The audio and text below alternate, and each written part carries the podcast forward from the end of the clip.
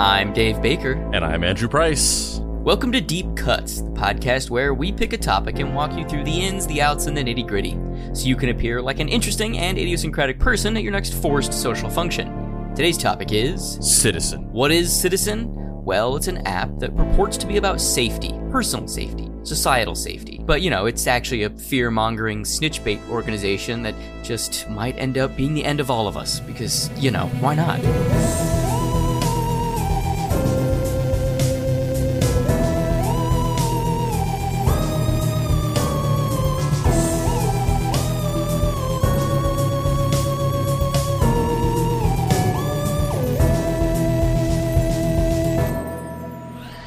Act 1 The enemy at the gate is you. The German word Fernweh loosely translates to a wanderlust for a place you've never been, a false nostalgia. America seems to be suffering from an extreme case of this over the last half decade or so, with slogans like Make America Great Again and Hey, I wish it was the 1950s again because I'm white and have bought into a false Leave It to Beaver view of the past that never actually existed. Okay, uh, that second one isn't a real political rallying cry, even though it fucking might as well be. America is grappling with the fact that it is no longer the dominant superpower, morally or logistically. I'm just gonna, I'll just say the word and we'll move on. Simulacrum. Our culture is in the middle of a death rattle where large sections of the population are attempting to convince themselves that we haven't sold our future down the river to the Chinese, the Russians, and the massive oil conglomerates that have been stoking war and conflict for the past literal century. We want someone to tell us we've been right all along. We want anyone to tell us that it's going to be alright, even if that anyone is us en masse. Which begs the question how could you leverage that massive unrest? Easy, with a slogan connect and stay safe. In generations prior, you would have written a manifesto or staged a revolution against those in power. These days, well, you just develop an app, the true cultural cancer. Spawn, an American tech incubator run by software programmer Andrew Frame, is the key to this story. And as we'll soon learn, cancer comes in many forms. No matter what you call it, it still eats you alive. And to be clear, that's spawn with a zero instead of an O. SP0N. What is that bullshit? That is that is some some leet speak 1999 bullshit. That's that's hack some that's some hack to planet shit right there. Yeah. I hate it. Just stick that zero where that O is, and you've got a whole aesthetic, man. I fucking hate it so much. Prior to Spawn, Frame had run the telecommunications company named Ooma Inc. and had been an early advisor to Facebook. And if you don't remember, I I couldn't find any links to this. There there's like they don't exist. But Ooma was like this company in like the 2010s that was like an internet phone company where you know you it's like a a landline but it's connected to the internet instead of like a instead of a telephone line and so it's like supposed to be cheaper or whatever. And Ashton Kutcher was the spokesperson for it, and there was commercials with Ashton Kutcher in it. Man, I have zero memory of that. Yeah, I remember it, and I somebody mentioned it in a video, and I remembered it, but I cannot find the commercials on the internet. R.I.P. Ashton Kutcher. Yeah, he, he died. Yeah, dude, he's no longer with us. He was a good guy. He died in he died in space in an alternate reality where Mila Kunis let him go to space. Andrew Frame started with $300,000 and some engineers. After spending a year attempting to develop products for Spawn, I cringe every time I have to say Spawn. But maybe we should just say Spawn, like how Todd McFarlane says Spawn. Spawn. Well, that's yeah, that's why it's that's why it sucks to say because it's like it like when you when spoken out loud, it just sounds like you're saying Spawn but then to know that it's spelled SP zero in just makes it makes it like makes it's it somehow transforms the word verbally. It's the same thing from that guy who was like, I prefer to deal with women in real life. There's no latency. Like that's the same guy who named this company Spawn. Fully responsive. Yeah. Fucking hate it. After spending a year attempting to develop products that went nowhere, Frame landed on something that he thought was a stroke of genius.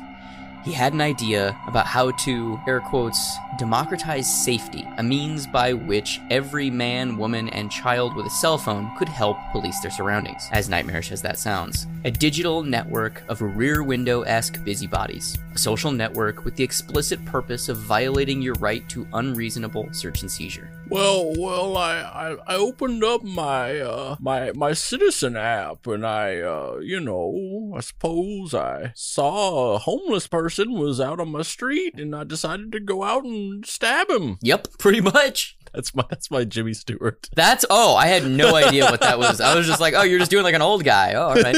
that's like you if you're doing Jimmy Stewart, if you got to do Jimmy Stewart, it's like, well, well, well, I just want to, I just want a vigilante again, Clarence, Clarence. Well, He's he's quoting "It's a Wonderful Life" in Rear Window. I just wanna, I just wanna, wow, you know, gosh, well, gosh, I just want to spy on some people. I hear I hear zero difference between the two impressions. Frame and his team developed an app for a literal week and then took it to funding and raised $1 million in startup funds. The working title was Vigilante because of fucking course it was.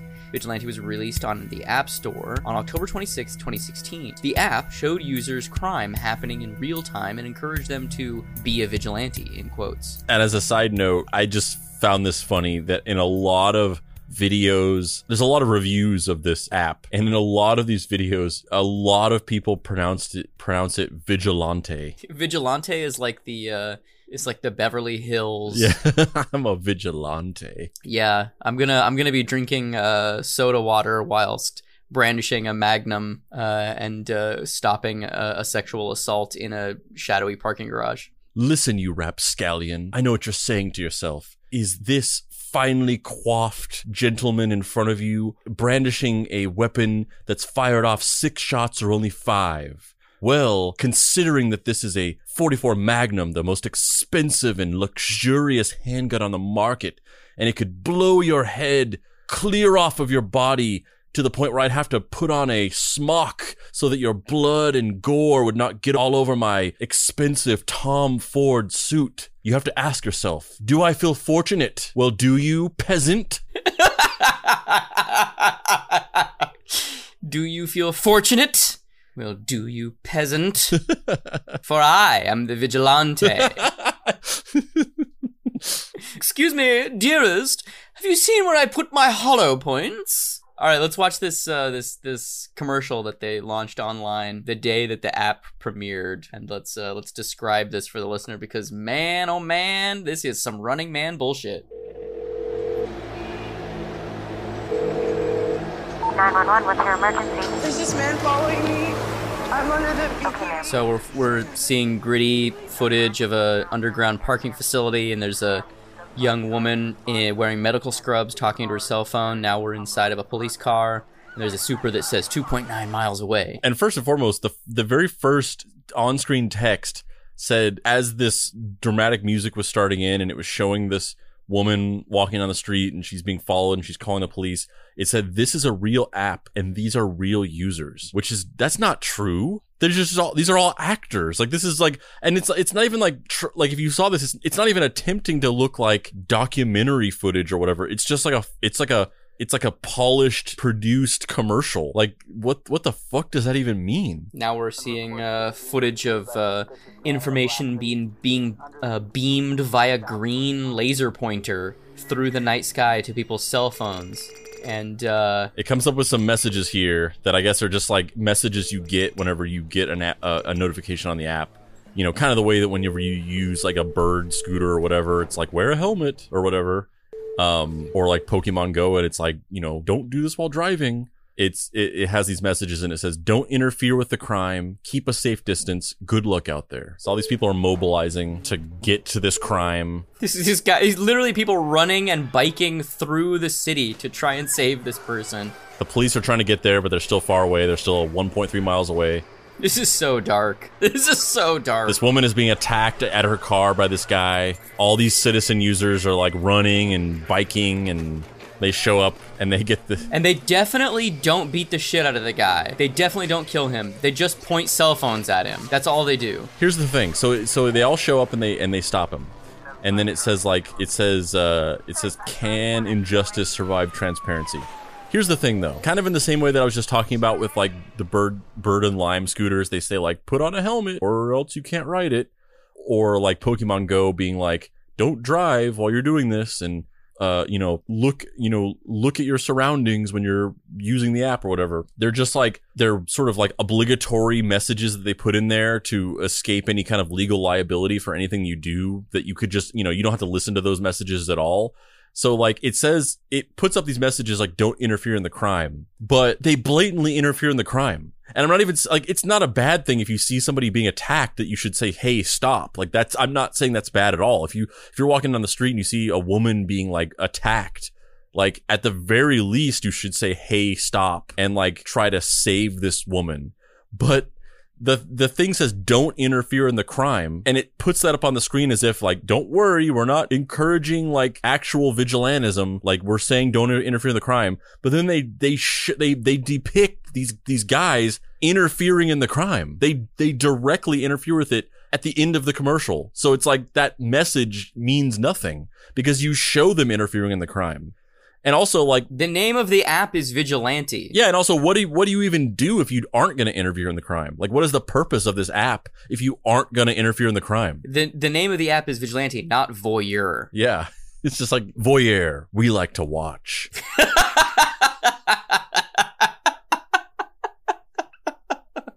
Voyeur. Observation is participation. Also, you you want to know what my favorite part of this commercial is? My favorite part of this commercial is that all of the citizen app users that are like the heroes, they're all black guys, and then the criminal is a white guy because they're clearly being like, "Hey, look, this isn't like a weird racist thing where this is going to be used to like disproportionately target black people." all the good guys in this commercial are are the black guys and then we made the criminal a white guy see it's like it's not a weird thing where it's going to be like a bunch of like angry racists targeting like black people that they see walking around in neighborhoods I'm Dave Baker.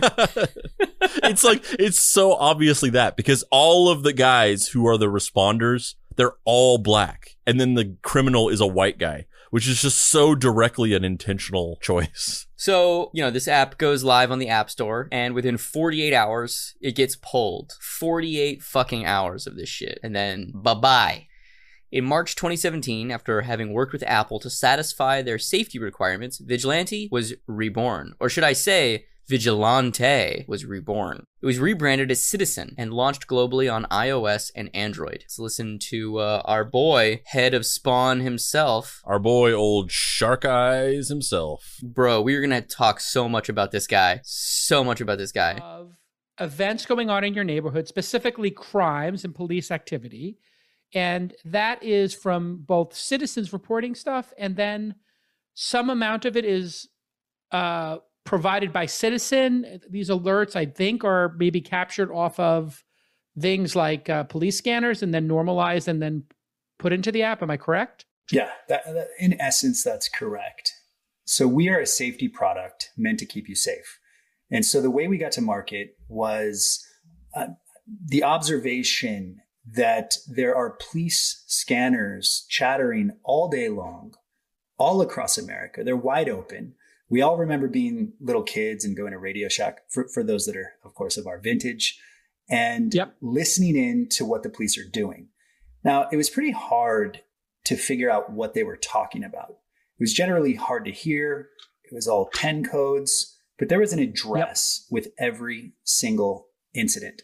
And so when I was first starting Citizen, I wanted to do something that was mission oriented. And safety seemed to be the ultimate urgent need. And this is back in 2016. Right now, it's definitely hit a boiling point with things like police accountability and all of the social unrest we're seeing. But even back then, you know, right when I was starting the company, there, there were police killings. Uh, if you guys remember when five Dallas police officers were shot by a sniper in response to a, a Yes. police killing. You know, this is not exactly a new topic, and the, the need uh, for transparency was urgent even then. And so when I came up with the idea to sort of democratize all of this public safety information, instead of just giving it to first responders in real time, every time somebody calls 911, that's public information. That's transmitted through the open radios. So why not just give it to everybody? And when somebody's nearby one of the addresses, as long as it meets the policy, notify everybody within a quarter of a mile. That was the original idea. That's. That's interesting to say to talk about how transparency was needed because um you know the transparency was the fact that the police scanner broadcasts are available publicly that they're on open channels where anybody can listen to them like that's the definition of transparency to take that information and interpret it and create a business around it is not transparency. That's That's commoditization. yeah, that's that's just that's an interesting thing to say because it's kind of it's very sort of uh, disingenuous. because that gets to the heart of this fucking house of cards. Like everything in our country that is peddling safety, it's not really peddling safety. Safety, it's stoking fear. You know, I mean, it's it's it's weaponized, monetized fear mongering, um, and it's uh, it it appeals to the worst base human emotion you know? It, it appeals to the like the vigilante spirit that americans are raised with you know unfortunately. Because we're from birth we're fed images of you know cowboys you know riding into town alone with a white hat and saving the day and the individual um perception of an event is is the gospel truth not the conglomerate and mass you know realization of that event you know it's it's uh, that's why all of our cop movies there's always a uh, you know a, a lethal weapon style loose cannon who goes off and on their own and breaks the rules because it's the in air quotes right thing to do and the system is working against them because the system is flawed and the individual's perception and desires trump all Yeah, which is like a really complicated narrative because you know in a lot of ways that, is actually true. Um, it's like it's like it's like a difficult. It's it's such an impossible thing to navigate because um th- like there like there re- obviously are genuinely corrupt systems in place that govern us and you know the, the the way in which our country is policed and governed is obviously very flawed. Um but then on the other side of that coin i've always been kind of pretty against the idea of like vigilante justice. Um and we've talked about that on the show before but i've always kind of felt that way.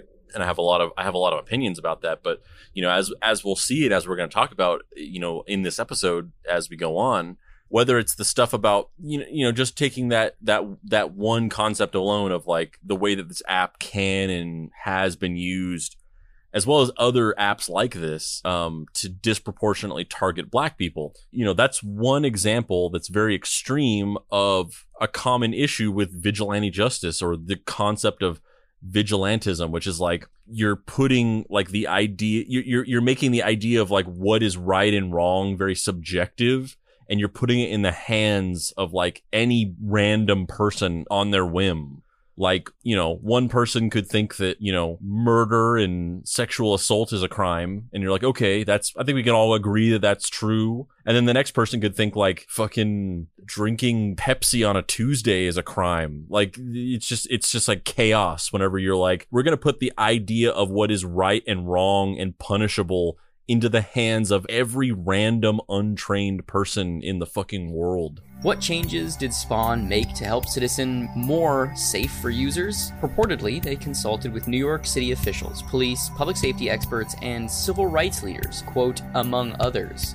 Citizen only also sent alerts deemed a threat to public safety, omitting calls about suspicious people, suspicious bags, or drug incidents. That sounds so exhausting. When we when we did the Napster episode, when it got to the point where like like like years into the existence of the company when they were when they were, you know, in the full throes of the legal troubles and they were facing just daily existential threats to the company as as a as just a thing that existed then they started getting into the like oh we're, we're having to have these these temps go on and like moderate and like take down stuff that you know is copyright mu- copyrighted music and take any, anybody who's seeding metallica music or whatever. And then you have like stuff like facebook where like you know a decade into their existence they're st- they, they finally started having to like do all this crazy moderation and create these ai systems for like getting rid of you know we're going to take down anything that's related to qanon or we're going to take anything that's related to this or we're going to you know we're going to flag insensitive comment and things that are dealing with like racism or like misinformation and we're going to fact check things. Like a decade in they started to build these things. And, you know, you could argue that they should have done that from the very beginning. I mean, you could not just argue that, but I think that's objectively true.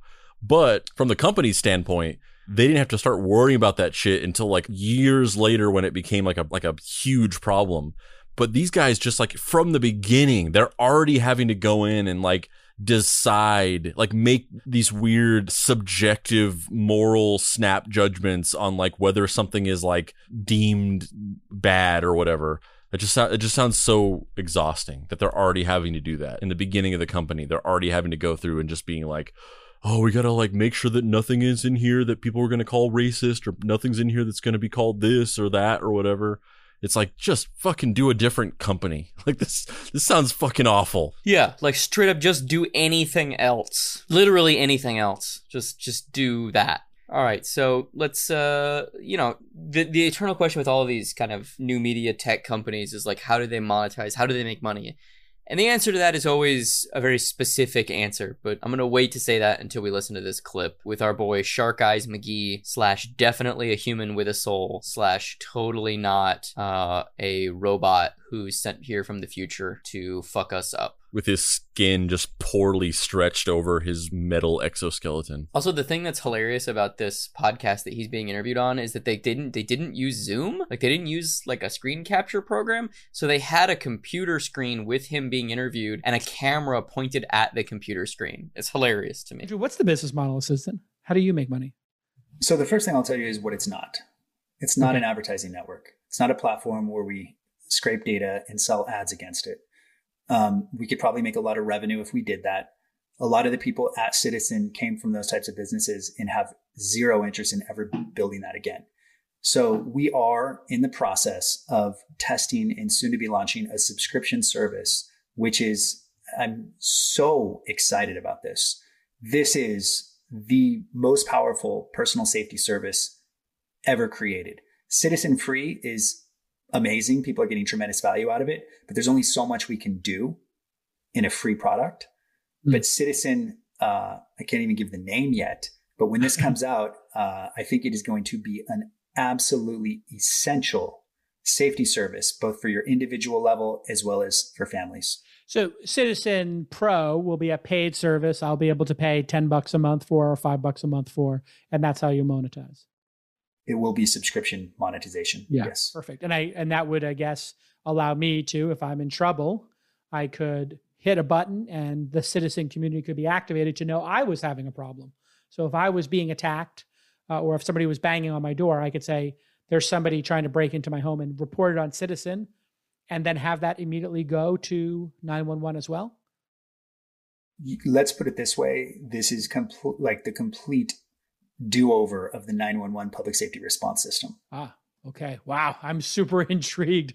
Yeah, because it Good old this week in startups. I, I when I first moved to LA, I interviewed for a job at this week in startups. And I went into the interview and it was going pretty well and they asked me one question and I don't remember the specifics of what the question was. They were like, "Okay, Dave, we're, we've loved you know everything you've you've brought to the table so far. You have a great energy. We feel like you could really work for this job."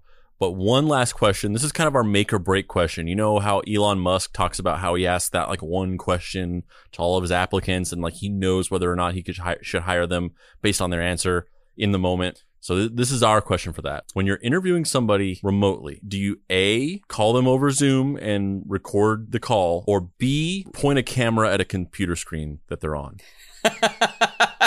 yeah. No, it was something it was like it was even weirder than that. It was like towards the end of the interview they asked me like who's your favorite scientist or something. And I was like And you said Beakman from Beakman's World, baby. I think I said like Neil deGrasse Tyson or something. Cause who I yeah, I don't have a favorite scientist. And I was like, ah, Neil deGrasse Tyson, I guess.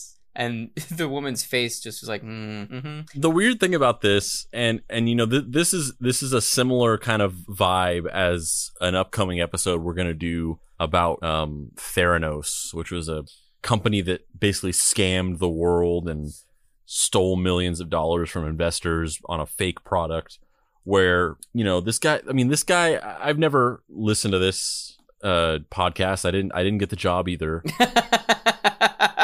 I was interviewing against you. yeah, we were like fiercely competing against each other, but then we actually ended up canceling each other out where we actually ruined the chances for each other to get the job. Like we were both the final runner up, but then we saw each other in the hallway and we just like got into a fist fight and they didn't give either of us the job. And we've both completely forgotten about it. And we didn't remember that that was how we actually met the first time. but these types of podcasts or, or YouTube shows or whatever, uh, these like business hustle culture entrepreneurial bro type shows Gary Vee type shit. You know they're sitting there and they're talking about like ultimately inconsequential shit. Like oh like i started a company where we help you know serve ads onto ott video with a auction based ad service or whatever or like oh we started a company that delivers fucking mice to people's doors and then the mice eat all the cheese in their fridge. It's like a cleanup service where if you have a bunch of excess cheese you know we let mice just like eat it all and then you know you, we charge you a fee for it. It's like like stupid inconsequential bullshit. And this is what these people talk about on these on these shows. They just talk about like weird businesses that people make that are just like dumb shit that is just like part of the excess of capitalism. And and the Theranos thing was like it was a startup that was like a Facebook type startup, but it was about like fucking taking blood tests and giving people diagnoses based on their blood tests. It was like real consequential heavy shit that was like very dangerous. They were treating it like a startup making a fucking social media platform or whatever.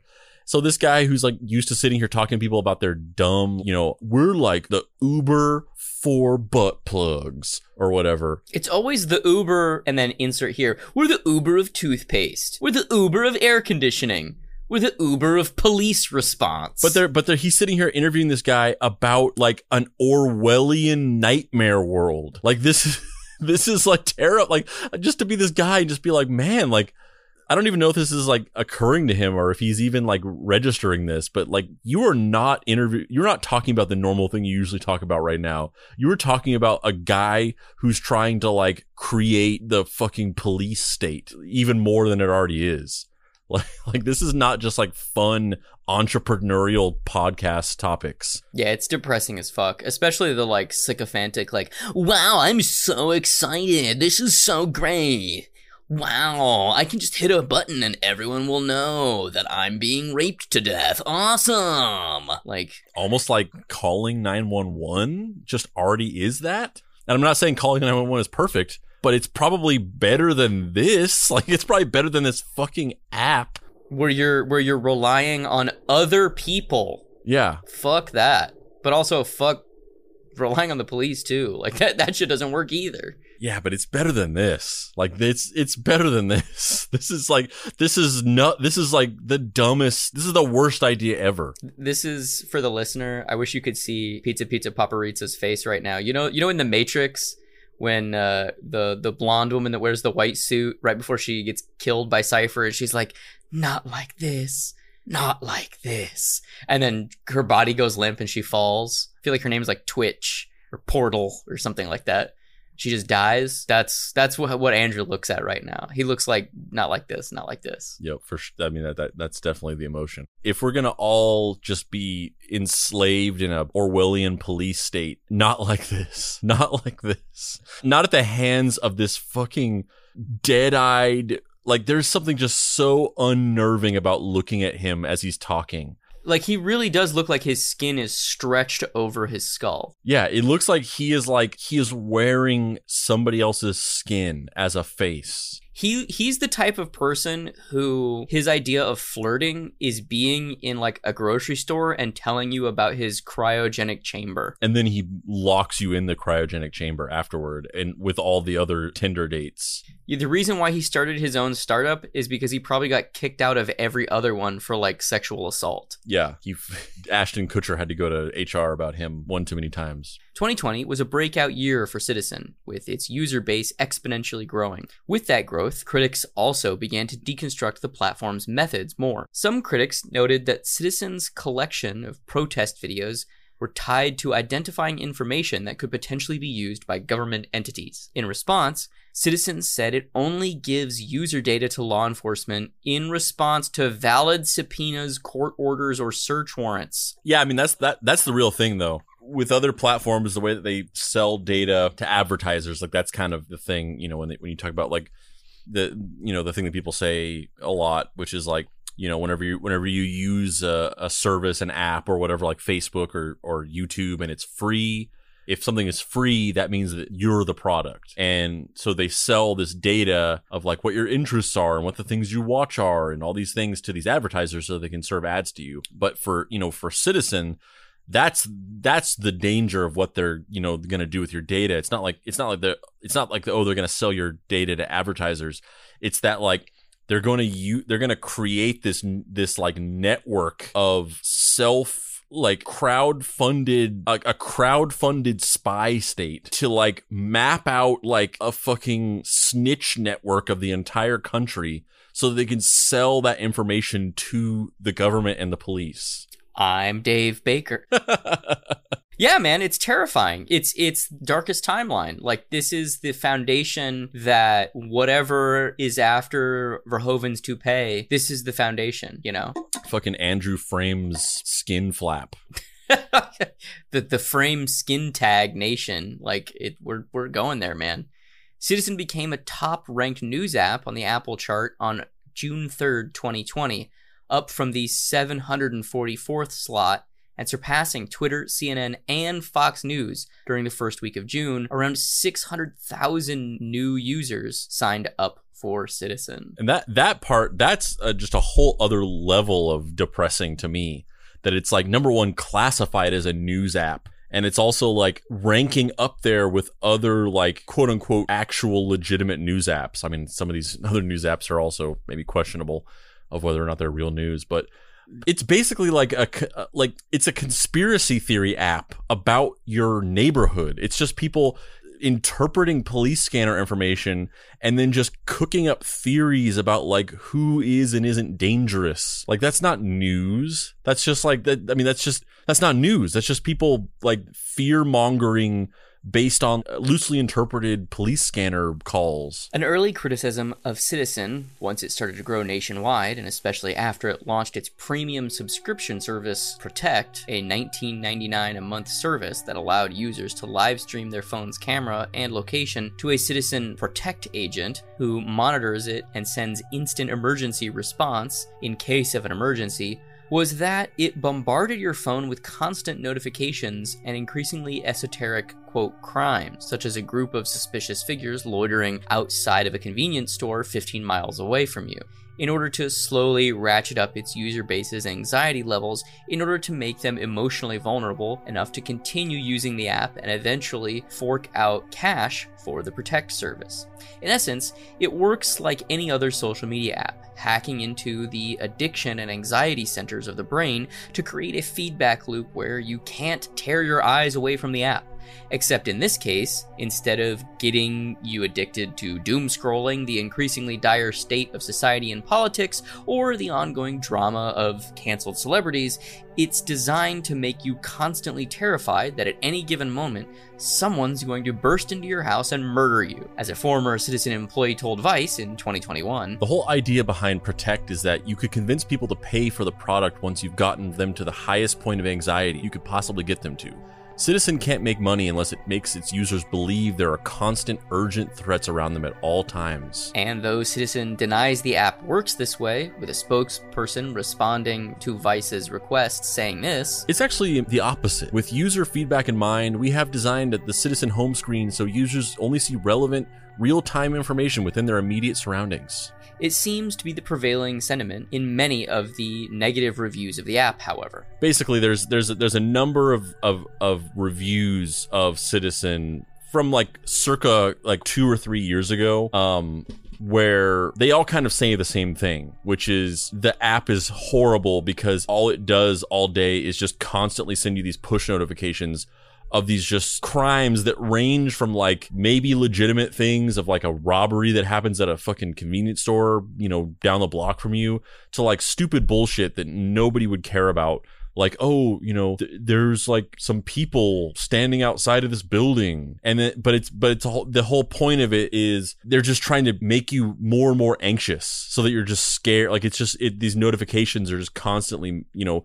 making you feel like oh shit like the world is a horrible chaotic place and there's all this crime. And you know the only thing i can do to stop the chaos is pay 19.99 a month for protect or whatever and all these all these reviews say the same thing they're all like yeah i deleted it after like two days because it was so fucking annoying and it was just like making me anxious Forrest Ray Colson was a friend of mine, friend of mine, friend of mine. yes turning turning us all into forrest ray colsons Yeah, no shit, man. I hope this helicopter doesn't show up on the fucking recording, but I don't want to wait because this is ridiculous. Oh my god.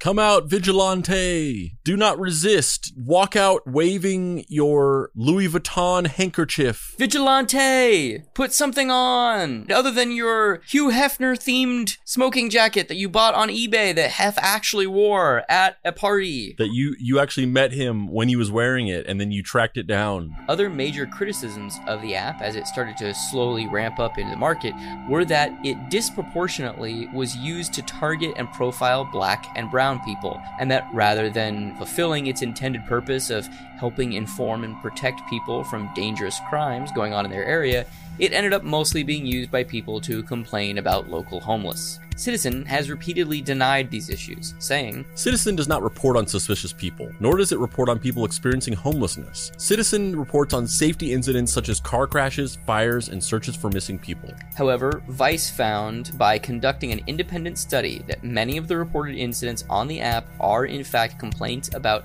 homeless people loitering in areas. And, as reported to Vice by a former citizen employee, Many of the users are insanely racist, which comes out in comment sections that are especially vile even by standards of internet comment sections. a hacker recently scraped a wealth of information from Citizen, including user comments that repeatedly used the N word. What's worse is that the entire functionality of the app and community essentially works on incentivizing people to manufacture outrage and fear in order to create incident reports under things they likely wouldn't under normal circumstances. The policing system in the United States is far from perfect, but at the very least, the way the system essentially functions is that when people witness a crime or something that they feel endangers them, they are encouraged to call the police. The system is not incentivized in any way. Yes, people are going to play on their internal biases and prejudices, as well as the anxieties and fears stoked by the horrible talk radio they listen to, and many unnecessary and dangerous calls to police are made but at least the police aren't personally offering prizes for every 911 call.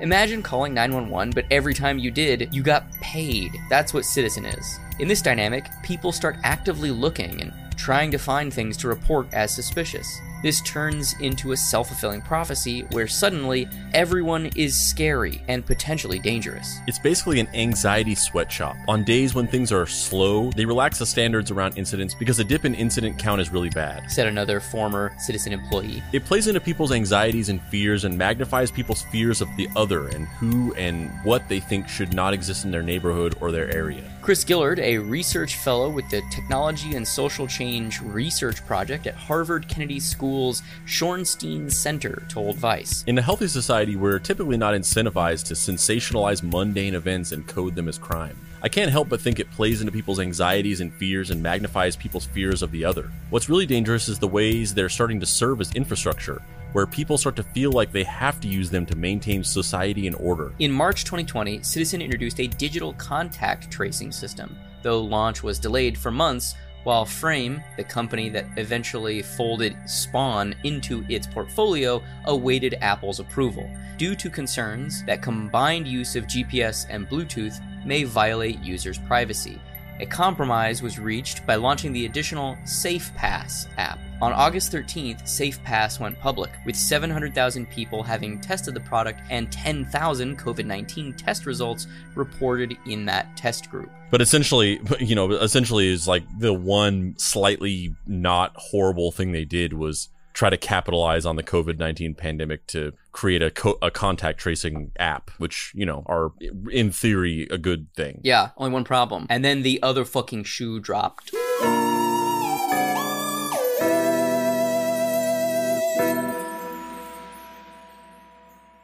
Hey everybody, my name is Hilsmer Spatcha Demon, the Space Hell Demon, and Andrew and Dave are forcing me to- What are you talking about, Hillsborough? Nobody's forcing you to do anything. You literally barged in here in the middle of me recording this promo and insisted that you do it. You said that I sucked at it and you could do it so much better than me. Yeah, exactly. I'm being forced to do it because you suck so much at your job. So anyway, Andrew and Dave are forcing me to get on the microphone today and kind of go over a bunch of the cool deep cut stuff that's going on right now. So first and foremost, Dave is coming out with a new Picture Box book, which I guess are apparently called comics now, all of a sudden.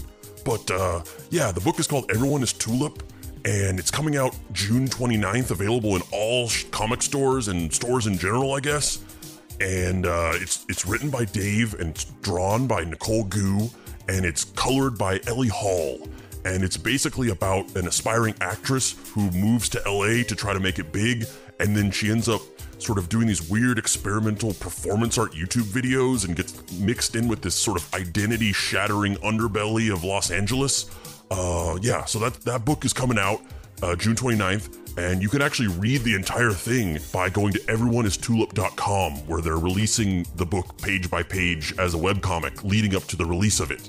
Also, you can get official Deep Cuts merch by going to deepcutspod.com and clicking on the shop, or you can go to bit.ly.com slash deepcutsmerch and you can get t-shirts, you can get hats, you can get coffee mugs, you can get baby onesies. You can also get a Mystery Treehouse Investigation Agency patch that you can put on a backpack or put on your jacket uh, by going to deepcutspod.com and going to the shop, or you can actually get that at Dave's shop at heydavebaker.com, or you can get it at Andrew's shop at dapricewrites.com. You should also follow Deep Cuts on YouTube by searching Deep Cuts, where we are going to be releasing some cool, interesting long form video in the coming months. You can follow Deep Cuts on Facebook, where Dave and Andrew put out these like reaction videos where they watch old movies and kind of react to them.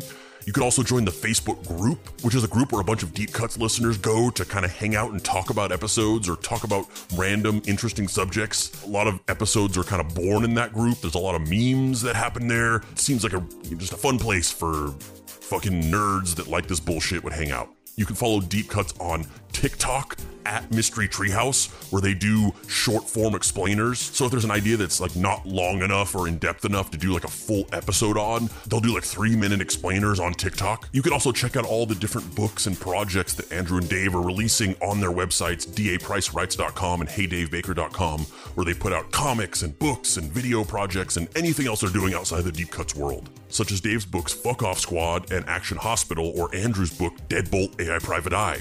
And finally, if you go to deepcutspod.com and scroll to the bottom to sign up for the mailing list, you'll receive a semi regular newsletter called the Mystery Treehouse Investigation Agency Circular, which collects all the news and new content that Andrew and Dave are putting out and kind of puts it in one place, as well as provides some more commentary. And maybe in the future, there might be some cool behind the scenes info that's going to be released there. There. Are you fucking happy? Once again, Hillsmer, you didn't need to do that. You insisted, and in fact, I would have preferred to do it. Is that the thanks I get? Get out of here.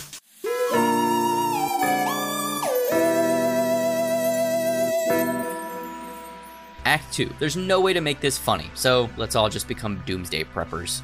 With Citizen firmly cementing itself as a deeply uncool, low budget sci fi movie in the real world, you'd think there'd be nowhere to go but down, right? No way to make this dystopian bullshit even more scary, right? Well, you'd be fucking wrong. In May of 2021, a wildfire broke out in Pacific Palisades, Los Angeles, and Citizen, or more specifically, Andrew Frame, saw an opportunity to cash in on the situation to gain some serious credibility in the realm of public security. They received an anonymous tip that the fire had been started by an arsonist, and Andrew Frame launched a campaign to catch him. Citizen had just launched a new feature called On Air, where users could live stream a situation directly in the app. They wanted to be the first app to live stream a wanted criminal being apprehended, and they wanted the credit for the arrest. So they offered a $10,000 reward to anyone who could provide info that would lead to the arrest of the alleged arsonist. Eventually, Citizen had received a photo of an alleged suspect. They claimed that this photo had come from an LAPD sergeant, as well as several emails from citizen users who claimed that they had been visited by LAPD officers looking for the same man. Andrew Frame had become possessed by what he himself later described as a fury of passion to catch the guy. feverishly typing commands throughout the evening in a company Slack group to citizen employees. First name, what is it? Publish all info. Find this fuck. Let's get this guy before midnight. He's going down. Breaking news. This guy's the devil. Get him. By midnight. We hate this guy. Get him. Eventually, Frame ordered for the bounty to be raised to $20,000, but the suspect still hadn't been caught. Tons of citizen users were live streaming around the clock as they searched the streets around the area where the fire had broken out and where they had alleged the suspect was located, but still nothing. Frame then ordered his employees to raise the bounty and send a notification out about the manhunt to every citizen user in Los Angeles, not just those in the surrounding area as the app normally functions. The notification was sent to 848,000 people. Citizen is on air. Arsonist pursuit continues. We are now offering a $30,000 reward for any information directly leading to his arrest tonight. The name and other private information of the suspect was eventually found and broadcast on the app to all its users. When an employee in one of the company's Slack groups pointed out that they were violating their own terms of service, which prohibited publishing personal details in the app that could help users learn the identity and location of any person, they were ignored. The manhunt continued for seven hours. The more courage we have, the more signups we will have. Go after bad guys. Signups will skyrocket. Period. We should catch a new bad guy every day. Frame said in a Slack. At a certain point, there were 40,000 people watching the on air live stream. However, sometime after midnight, the LAPD arrested a suspect. He was the wrong guy. Citizen had just spent the last seven hours spearheading a live stream manhunt of an innocent man. And then, shortly after the massive cock up, so shortly after it that it's almost as if it was a huge reactionary pivot meant to quickly divert attention away from the PR nightmare of the Pacific Palisades arson manhunt fiasco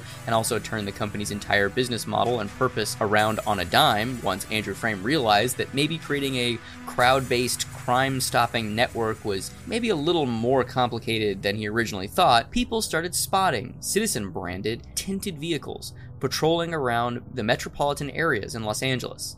And the Citizen app was about to somehow become a lot creepier. Brandon Werner wrote for Vice's Motherboard Crime and neighborhood watch app Citizen has ambitions to deploy private security workers to the scene of disturbances at the request of app users, according to leaked internal Citizen documents and Citizen sources. The plans mark a dramatic expansion of Citizen's purview, it is currently an app where users report quote unquote incidents in their neighborhood, and based on these reports and police scanner transcriptions, the app sends real time safety alerts to users about crimes and other incidents happening near where a user is located. It is essentially a mapping app that allows users to both report and learn about crime, or what users of the app perceive to be crime, in their neighborhood. The introduction of the in person private security forces drastically alters the service and potential impact that Citizen may offer in the future and provides more context as to why a Citizen branded vehicle has been spotted driving around Los Angeles. The news comes after Citizen offered a $30,000 bounty against a person it falsely accused of starting a wildfire. The broad master plan was to create a privatized secondary emergency response network, one former Citizen employee told Motherboard. The email added that the user and agent experience needed to be improved, and that Citizen was reviewing the results with Securitas to make those improvements. The email also named LAPS, or Los Angeles Professional Security. On Friday, Motherboard reported that Los Angeles Professional Security is linked to a Citizen branded vehicle driving around Los Angeles. A A citizen spokesperson told Motherboard that the vehicle is part of a pilot program, but declined to say exactly what the program consisted of.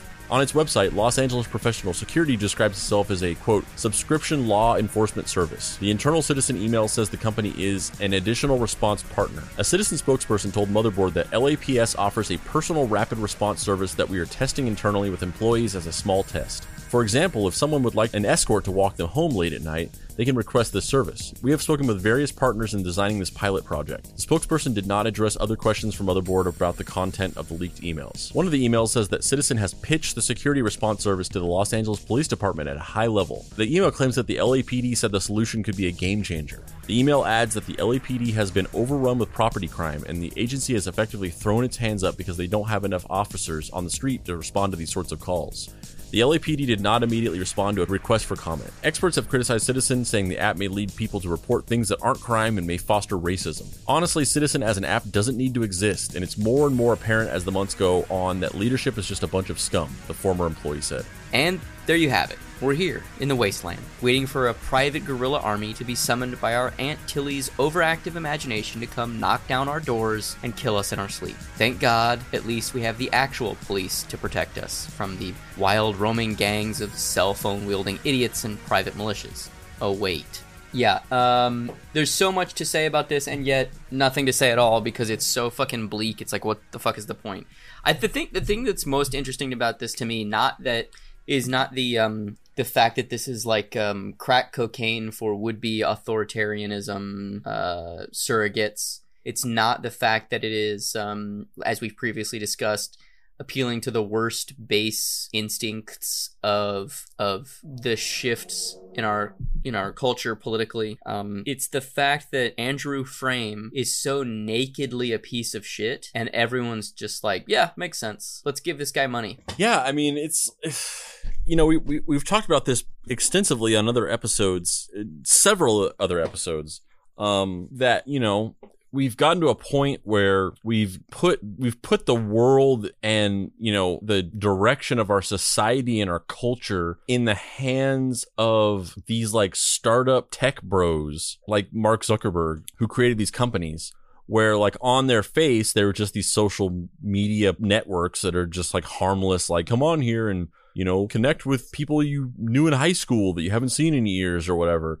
But the way that they've evolved into being like the primary sources of information and communication we've basically like retroactively just like been like yeah i guess mark zuckerberg just controls all of society and everything about how our world functions is like at his whim now? How, how did that happen? How did we get how did we get here and like that's that you know that was that was more subtle because of the evolution of how those how, of how facebook and youtube and twitter evolved into what they are now. But this is like this is that like on fucking PCP because it's just like we're just gonna we're just gonna like allow some random dude who like who fucking knows about his his intentions his you know what drives him the things you know that he's motivated by who fucking knows because he has not been vetted in any way shape or form by anybody by any organization, any authority, any anything. He's not been vetted at all. He's just a dude who started a company like anybody in this country can do. And we're just going to be like, yeah, you can like just become, you can just, you can just make a citizen fueled like, gu- like guerrilla vigilante army that polices the country. Yeah, we're totally cool with you having um you know, we have we have uh three branches of government, the executive, the judicial, uh and um the citizen. That's cool, right? We just, you know, we're just going to have courts. We're going to get it we're going to get rid of the the the congressional wing, you know? Separate but equal branches of government, one of which is just populated by a bunch of screaming yahoos with uh iPhone 7s. Yeah, and it's like, and and the whole thing is just so the mud, the the waters are so muddy. Yeah, that's it's just you're knee deep in in dookie It's sewage. It's sewage, bro. because like you know because this whole thing is built on this idea of you know like the fucking M. It's like there's this the horrible child murderer who's walking around. The police aren't doing anything about it. And so like the people of the neighborhood are going to take care of it and they're going to like bring this monster to justice. Like that's the ideal of this, where it's like in a vacuum of nobody of like the proper channels or the proper authorities not properly handling this it's going to be handled. Like there's nothing inherently wrong with that idea. And we've seen, you know, historically that the systems that, as I, as I kind of said earlier, the systems that govern us and police us are just very corrupt. And they've, ha- they've, you know, they've had a history of corruption, you know, like the, the, the, the police corruption that existed, you know, prior to the 1920s that was largely, you know, reformed in the 1920s and then kind of the cycle started over again um the like there's like some there's some truth to that. So it makes it so complicated because it's like yeah like we shouldn't just blindly trust the authorities that govern over us over us because there is a lot of corruption. But you know that doesn't therefore mean that this is the solution because this is just this is just utter chaos. This is just like every like because it, it's like one of the it's it's a it's it's an equation where you got to take into account like who would be interested in having this app And the people that are interested in having this app are not like, you know, a normal person who's just like a little concerned about like the, the people who want Citizen and want to have this app on their thing and want to participate on it are not people who just like in a in good faith are like interested in protecting the people in their neighborhood from like rapists. Like that that that's not who wants this app. The people who want this app are people who just have this weird sadistic fascist fascination with like wanting to punish like anybody who they deem as like a a heretic or like a a, a deviant. I mean, it's the same thing as the as the enjoyment of getting to watch the gladiatorial games of To Catch a Predator, right? It's that same. Well, it's it's those people. It's those it's those exact people. Like the people who have this app are the people who are just like I would I would want to like watch a pedophile be beheaded in public which is like you know, once again it's that muddy waters where it's like i'm not defending pedophiles. I'm not saying that they should be sympathized with or empathized with. It's a horrible thing and they should be punished to the fullest extent of the law. But there's also maybe something wrong if you just like get off on the idea of wanting to like murder one. Like th- that seems not healthy. And if you have a, an app of hundreds of thousands of people who like have those kinds of urges and desires like that's a recipe for like creating unruly, angry mobs of vigilantes that have like a dubious at best idea of right and wrong. Let me ask you this it's just like a thought experiment. Is there a good version of Citizen? Because even just like the platonic ideal sounds nightmarish to me and horrible, but is there a version of this that's like helpful in any way? Well, it's it's interesting because I think I think the app there there is kind of a there's there's a platonic ideal of the app that to me sounds relatively harmless where there's sort of like two different types of citizen users, or at least there was supposed to be. And one of them is these people that want to participate in this and they're creating reports and they're like following these live streams and they're participating and like helping like track down people or whatever. And that's like the dark thing that I think is just like inherently Orwellian and, you know, kind of Orwellian in this way that I don't think even George Orwell ever like anticipated in any of his ideas because the whole you know the whole thing with the Orwellian idea of a police state is that you have this totalitarian government that creates this culture of fear that pressures people into spying on each other because they think that they will get some kind of um, you know reward if they bring information about you know people committing thought crimes you know to the authorities. But the the the the fucked up situation we've gotten to into now is like there isn't even an authority. There isn't, there's no big brother. Like we are the big brother. Like we want to do this. Like you give us the tools and then we want to spy on each other and we want to create these like cultures of fear and, and um uh heretic hunting. The the worst part of it too is that it's recreational. Like the thing that's the thing that's cautionary about 1984, right, is that this is the status quo that, that's almost this kind of like dark seedy underbelly like you're talking about that you know it's it's not like people are like turning on the TV at night and having, you know, instead of watching Laugh In, they're like spying on their neighbor. But that's what this is. This is we're going to commoditize cultural betrayal to the point where it's equivalent to watching a basketball game. Yeah. But there's there's another like purported usage of the app which is like you you don't even participate in any of that stuff. It's literally just an app that kind of alerts you or it's supposed to alert you of stuff happening around you so that you can basically like avoid it. Like you can be you can be walking around and then it's like, "Oh, there's like a shooting happening like on you know you know fifth and broadway and you're like oh shit i was walking in that direction i sh- probably should turn around like that that was kind of that that's like the the the the light version of what the app is supposed to do you know for the people who aren't like weirdly obsessed with like wanting to be like neighborhood vigilantes or whatever. For people who are just like oh, i just want an app that just tells me if there's like weird shit going on, around me so i can like avoid it.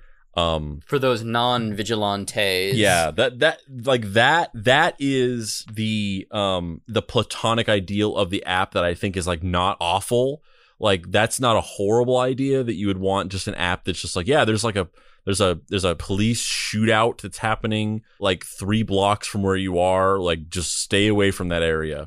Like like when I went I, we went and visited my parents for the weekend and right when we got into Bakersfield um my my parents live my my parents moved to this neighborhood that's like near like Bakersfield is is is weird. I mean, it's it's not any different than like L.A. kind of, but like it's weird in that like there's like these really nice like upscale neighborhoods that are right next to like really like sketchy neighborhoods. Like they're just like they're just like touching each other. So my parents live in a nicer area that's right next to up the area that I used to live in, which was like a really bad area of Bakersfield. Um, and so there's this Denny's that we used to always go to. Um, that's just like it's it's just like right in the smack dab of like a fucking meth shanty town, basically. Um, and so right when we got into town to go to my parents' house and got off on this freeway exit, there's like there's like fucking 10 police cars in front of this like Carl's Jr. And right as we get out, we see like uh, this pol- uh, police officer like tackle a dude, and then like a block up, there's like another ten police cars by this Denny's, and there's like p- police running around, and we were just like, "What is fucking happening right now?" And you know, there, you know, we do like who knows what was going on, but you know, it, it would have been like, like I can see in a situation like that of like, oh, like there's some fucked up shit going on on Buck Owens Boulevard. Like let's let's take another freeway exit so we don't have to drive by this insanity where there could be like shootouts and shit happening. Like that in theory is fine. But the thing is, is like I don't think anybody who anybody who tried it out to use it for that purpose I think they were disappointed and annoyed with the app because it was like it's not designed for that really. That's kind of what they said. But that's not really what it's designed for. It's designed to make you anxious and paranoid so that you'll pay for this stupid subscription service. So it, it doesn't it didn't even exist properly as this like passive like here's some information about crimes happening in your area because it was just it was just annoying people because it kept notifying them about about increasingly less important stuff that they didn't care about that wasn't actually really dangerous to them because it's just it's not actually trying to inform them. It's just trying to make them paranoid basically. Um, but uh, but an app that is just kind of does that where it's just like an aggregate of police scanner information that like helps you know if there's like a shooting happening you know near you. I feel like that would be fine. Yeah. But even then like you know that's just there's other news apps that do that. Like it's like that's not like that's already a thing that's kind of rolled into other apps. Right. Yeah. Yeah. I mean, honestly, I don't know. Um, I don't really know how to bring this one home because it's not like there's a silver lining or a lesson to be learned here. It's just dark. This app is going to continue to just be dark and exploit communities of color, stoke racial animus. And apparently in LA, very soon, we're going to be dealing with uh, full on private militaries, which is going to be awesome. I'm fucking excited about that, baby.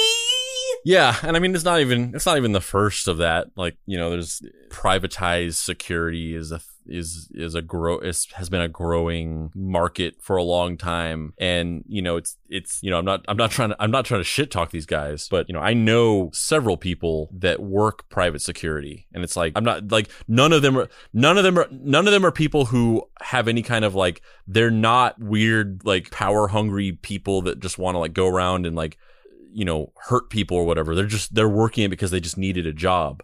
But that's even more you know that that that's also weird to me because it's like these are not people who are properly trained for things. They're just like dudes who just like i just needed a job. And so instead of working at fucking burger king i'm a security guard. And like that that's just Yeah, but there's a there's a difference between working for a security firm or working as a security guard or even a personal bodyguard level of security and being a weaponized private police force that is at someone's beck and call based on one button on an app where it's like I think someone is breaking into my house. Please kill this motherfucker on my front lawn. Those are different things, you know what I mean? number one i i don't i actually don't think that a lot of private security is much different from that it's just it's been it's more for rich people though But that's that's what I'm that's what I'm saying though. Is that's what's that's what's terrifying about Uh, it. no, I know, but I'm saying like what you're what you're describing. That is what private security is. It's just it's not an app. It's like rich people that get to press the button, and this this is like as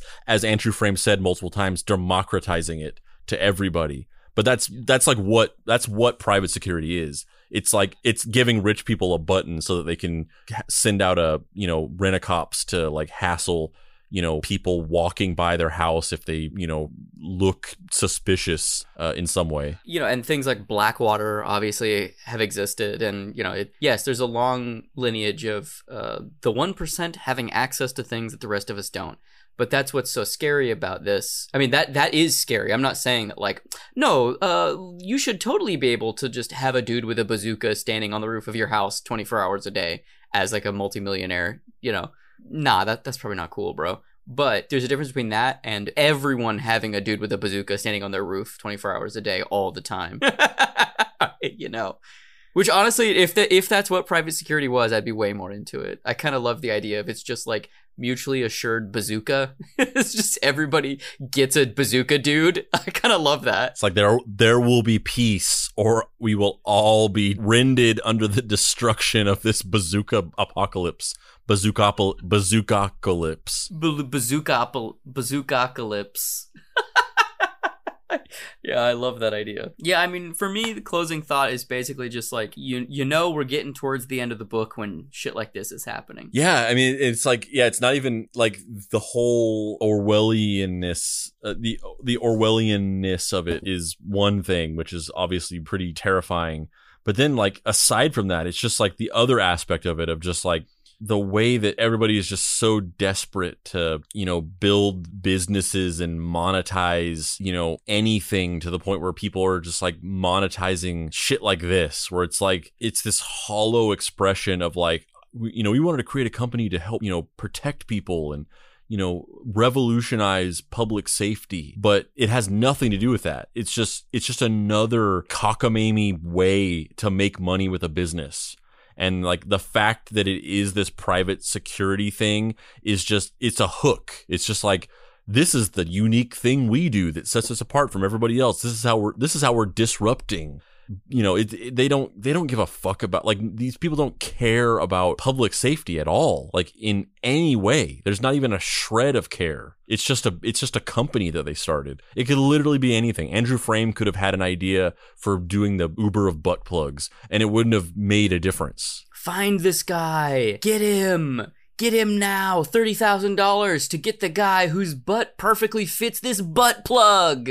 Yeah just him ranting on slack and it would just it would have it would have made no difference to him. He he would have he would have approached either thing with the exact amount of enthusiasm and personal in uh, uh involvement and and and investment. And and you know and that and that that quote that whole thing was another example uh, that's that just exemplifies my point because that whole thing where he's like ranting on slack and being like he's a bad guy.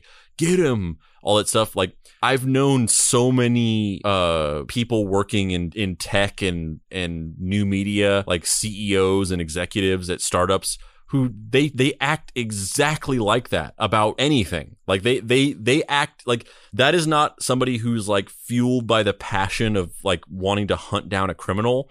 That is just any executive at any startup company talking about anything. It's that or it's like it's it, it could be that or it could be like fucking publishing clickbait. It's that is he's just acting like any executive at any startup. I'm Dave Baker. And I'm Andrew Price. This has been Deep Cuts. You can find me on the internet at heydavebaker.com, on TikTok, Instagram, and uh, Twitter at xdavebakerx. And please go buy my book, Everyone is Tulip, in bookstores and comic book stores everywhere right now. Andrew, before we get to the pizza, pizza, paparizza meme celebrizza, where can people find you on the internet? you can find me rousing a, a angry mob of thousands of concerned citizens to track down a criminal and bring him to the only justice that matters the justice of the citizen and you can also find me at dapricewrites.com where you can get my comic deadbolt ai private eye which is about a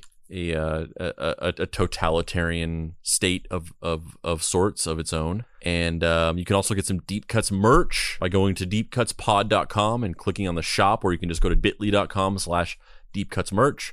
And uh, you can get some t-shirts, you can get some mugs, you can get some uh, fucking fanny packs, all with some glorious Deep Cuts designs. Um, you can get a Deep Cuts uh, Junior Sleuth shoulder patch by going to deepcutspod.com or heydavebaker.com or dapricewrites.com and going to our stores. And It's available on there. Um, and and yeah, and now uh, we're gonna do our second ever edition of looking at some deep cuts memes. Not necessarily pizza pizza paparizza because we kind of Yeah, we kind of used all those, but for but this segment for right now is just gonna until we have a better name is gonna be the pizza pizza paparizza meme appre- appreciates. Uh, because of course, I mean, uh, the perfect name for it. Thought of one week too late. Or was it thought of one second before I said it? I know, but I'm saying like you thought of it one second before you- said it, one week too late. Yes, absolutely. All right, let's do this. Show me these. Show me these memes so we can rate them. Uh, for anybody who doesn't know, in our Facebook group, the Deep Cuts Facebook, Deep Cuts Podcast Facebook group on Facebook, um, we have a very vibrant, rowdy bunch of idiots in there. Andrew and I are in there, and if you want to come hang out with us, uh, please do so. And um, fairly regularly, memes get posted in the group that are related to deep cuts. So Andrew and I are now going to rate a couple of those memes. Yep. Um. Yeah, I think that's that's all I can find for now. Um. Okay. So, uh, first of all, this is this isn't. I mean, this is kind of a meme. It's kind of an inside baseball meme. All of these memes are inside baseball, but yes, But even inside baseball for even the even these memes. So last time we did this, um, we did the we did a, a review of the pizza pizza paparizza memes, and we narrowed it down to uh, a winner. It was it was a toss up between um, uh, Deep Cuts listener Mike Miller and Deep Cuts listener um, Aaron Dockery. And uh, Mike, well, no, Aaron won by by a you know a tie a tiebreaker where I chose his meme and then Dave acquiesced because just so there would be a winner. And so uh, another Deep Cuts listener, Blas Juarez, he created a, a meme or a whatever, a Photoshop or whatever that is basically he decided that you know that Mike and Aaron needed to be taken down and that somebody else needs to beat them in the in the in the next meme competition. So he created like a like a old west style wanted poster where it's a picture of the two of them and they're wanted and so it has a picture of them and it says Mike and Aaron and it says wanted and it's they're they're wanted by Hillsmer Baby Prison Inc. which is like that, that it's it's just so inside baseball because you just in the last episode you don't need to explain it. It's just it's a running. It's a just. It's not even a running bit. It's just a. That is a, a reference to things from the show. and then at the bottom it says wanted for major meme war crimes reward is a solid letter of recommendation from Hillsmer That's solid. That's solid. I give that uh the Fellini eight and a half eight and a half pizzas out of ten pizzas. um this next meme which I I love quite a lot it's another one by our boy Mike Miller and it is the the distracted boyfriend meme um where the um there's a guy walking down the street holding his girlfriend's hand but then he sees a uh, another girl which honestly I've always thought is funny cuz she looks the same as his girlfriend. It's like they're, they're they could be twins um but but he is distracted by her. He's looking back with a look on her face on his face of like oh shit that's a spicy meatball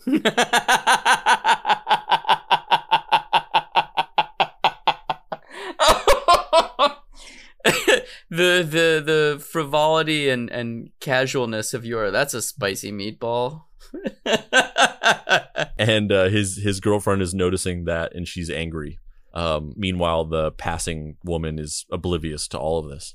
Um so over the the boyfriend it, it says andrew and dave and then um over the angry girlfriend that he's ignoring it says the fact that they'd be able to set up a velocity gnome type arg on at least 10 people in this facebook group and then the passing uh, woman that he's staring at it says being in a velocity gnome type arg and this is referencing in the last episode uh uh the velocity gnome episode about a three year long prank slash performance art experiment slash augmented reality game that two guys played on a 19 year old kid um we talked about the fact that um while it would be really cool to have thought of this and done it to somebody it would actually be even better to have it done to you and that I would trade the personal fulfillment and creative clout of having constructed this insanely creative um, piece of artistic expression.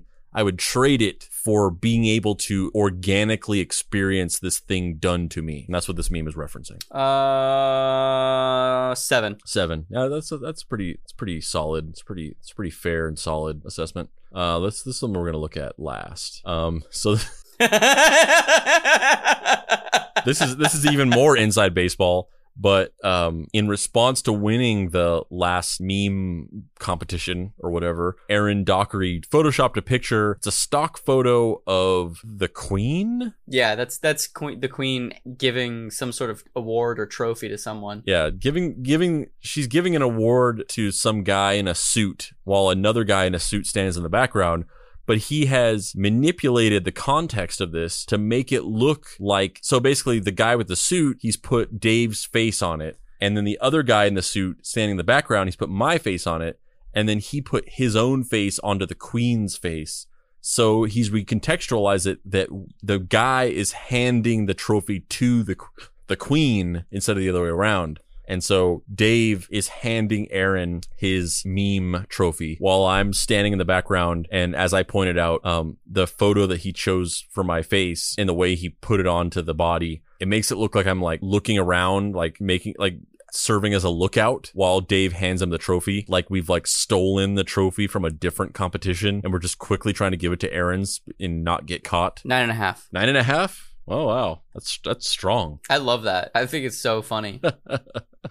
Um, this is another response to having uh, to the results of the meme competition. So these these memes are all super self-referential. Um, so the meme that won by Aaron was um, rather than getting into the uh, what the meme was, it was it was a meme that utilized the Charlie and the Chocolate Factory movie in the in in the meme. And then the other meme that was the runner up that Mike did that almost won was referencing Splash Mountain at Disneyland. So Mike has taken that meme where it's the woman angrily screaming at a cat that's sitting at a table. Um, where it, uh, usually the meme is used for the the woman to be like screaming something that is like supposed to be the right way something is, and then the cat is just like indignantly saying the opposite of what she's saying. And so in this meme, the angry screaming woman, the text over her says Splash Mountain, um, implying that Mike is like insisting that Splash Mountain was the winner, and then the cat is indignantly saying that Charlie and the Chocolate Factory was the winner. Um, I'm gonna go with Fellini, man. Eight and a half. I think this one would be higher for me if it wasn't so indigestible. Like I know what this is and you know what this is, but if you haven't listened to like this specific one minute window, like there's a lot of Mothman memes and a lot of uh, you know, general kind of Hillsmer deep cuts memes in the group, and they're very funny. These are funny, but they're funny in a in a different way where they probably would be getting higher if they weren't so specific. And I understand why. Like they were reactions to what was happening last week when the episode came out. Yeah. Um. Oh, that's not anything. Uh, that's not really anything either. That's not. I don't think that's really like a specific deep cuts meme. That's these memes aren't even really memes. They're just like they're just a long con. They're they're a, they're a, they're a long game troll more than a meme. Uh, there there was a few more. Wasn't there one about like there was a there was a Andrew WK reacts to Mothman? Yeah, yeah, it's up here. Yeah, I mean this this isn't even this isn't even really like much of a meme either, but I I thought I I, I liked it because so basically uh a, a couple weeks ago um I, th- I think maybe we've said this on the show before I forget but a couple weeks ago Andrew WK shared our Andrew WK um deep cuts episode. Um if you've heard it we did a 4 hour episode about how Andrew WK is actually a fictional character portrayed by a performance artist and um like a year later after publishing it andrew wk shared it. Um and so it was kind of a big deal. We were talking about it in the group and being like holy shit this is crazy. And then he started like he posted other things. He posted some stuff in his instagram stories about us and he posted some other links to some other things. So it was kind of like it was a whole it was a whole thing for like a week or so. Um and so um aaron dockery made a thing which is not really a meme but it's just a funny thing. He basically created like a thumbnail for like a fictional YouTube video. And so it's it's uh it says Mothman reacts to Andrew WK's reaction. And so it's a screenshot of Andrew WK's tweet about our episode and then it's got Andrew WK photoshopped on top of that like he's reacting to it. Like there's a there's a video of Andrew WK reacting to our episode And then on top of that, there's like a Mothman. It's like a guy, but he's got like a like a monster mask on, and he's reacting to Andrew WK reacting to our episode. You know what he says at the end of that video? And it's like the thumbnail to that video. You know, you know what Mothman says at the end of that video though? Oh, they gon' fuck. Yep. I mean, that, yeah, that's how he ends all of his reactions.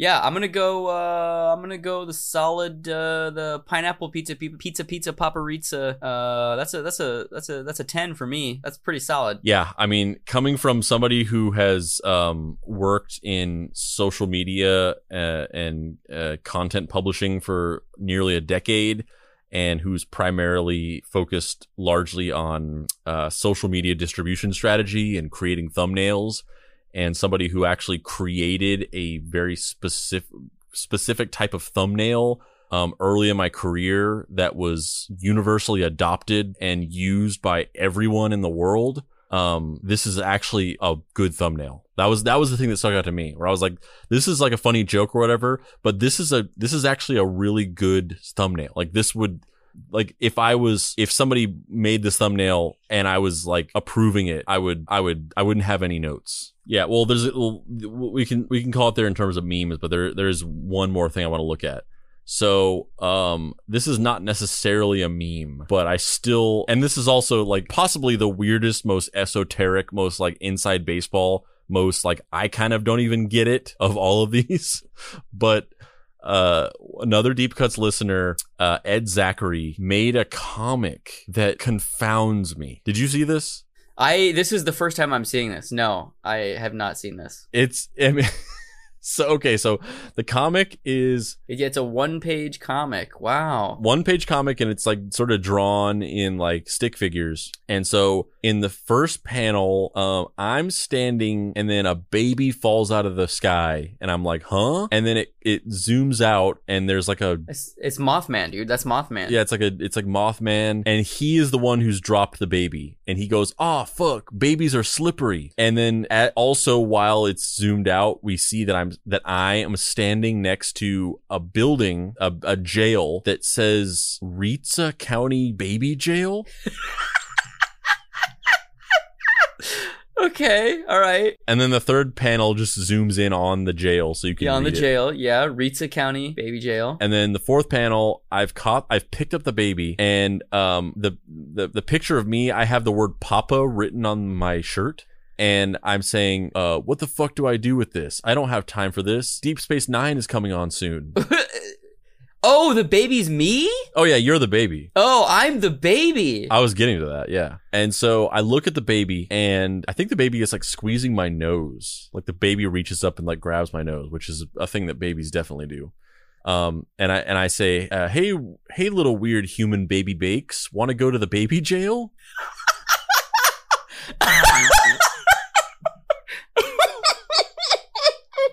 And then the next panel, the next panel is the baby saying, "Like I'm gonna say no," which is a meme of the. It's been in the group for a while of me. That's like my catchphrase. This is the best part of it. This is the part that's my favorite because it zooms in on the baby that's you, and you say like I'm gonna say no, and he is like in his best approximation in this like stick figure art. He has made you look like you look in that picture where your hair is like sticking up and you've got that like crazed look on your face. And you say and you say like I'm gonna say no, and then it cuts to the next panel. You're in the jail. with the Mothman who's smoking a joint. Mothman is there too for some reason. Mothman is in the jail with you, and you're like in the jail cell, and you're looking up at him, surprised or shocked or scared or something.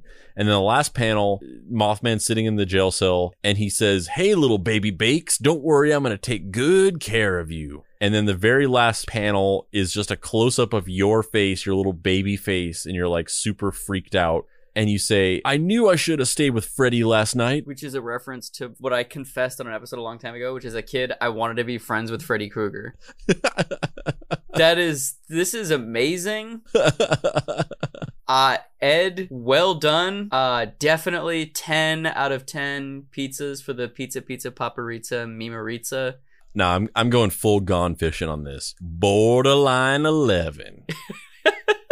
This is amazing. This is amazing. Uh wow. Wow. This is surreal. This is like next level, man. What the fuck? And it's it's like it's got so many references packed into it, but then they're also like interpreted in these weird abstract ways. Like he didn't just like fit in fan service. Like he he took references and then like he he like molded them and shaped them to like fit into this weird surreal story. Yeah. Man, it's strange. And I'm so into it. Wow. Well, uh, of those, I think the winner of the second annual Pizza Pizza Paparita Mimarita is definitely uh that comic. That was that was above and beyond. That was fucking insane. no argument here. All right. Well, this has been deep cuts. I'm gonna go stare out into the night and try and process what the fuck that comic is about.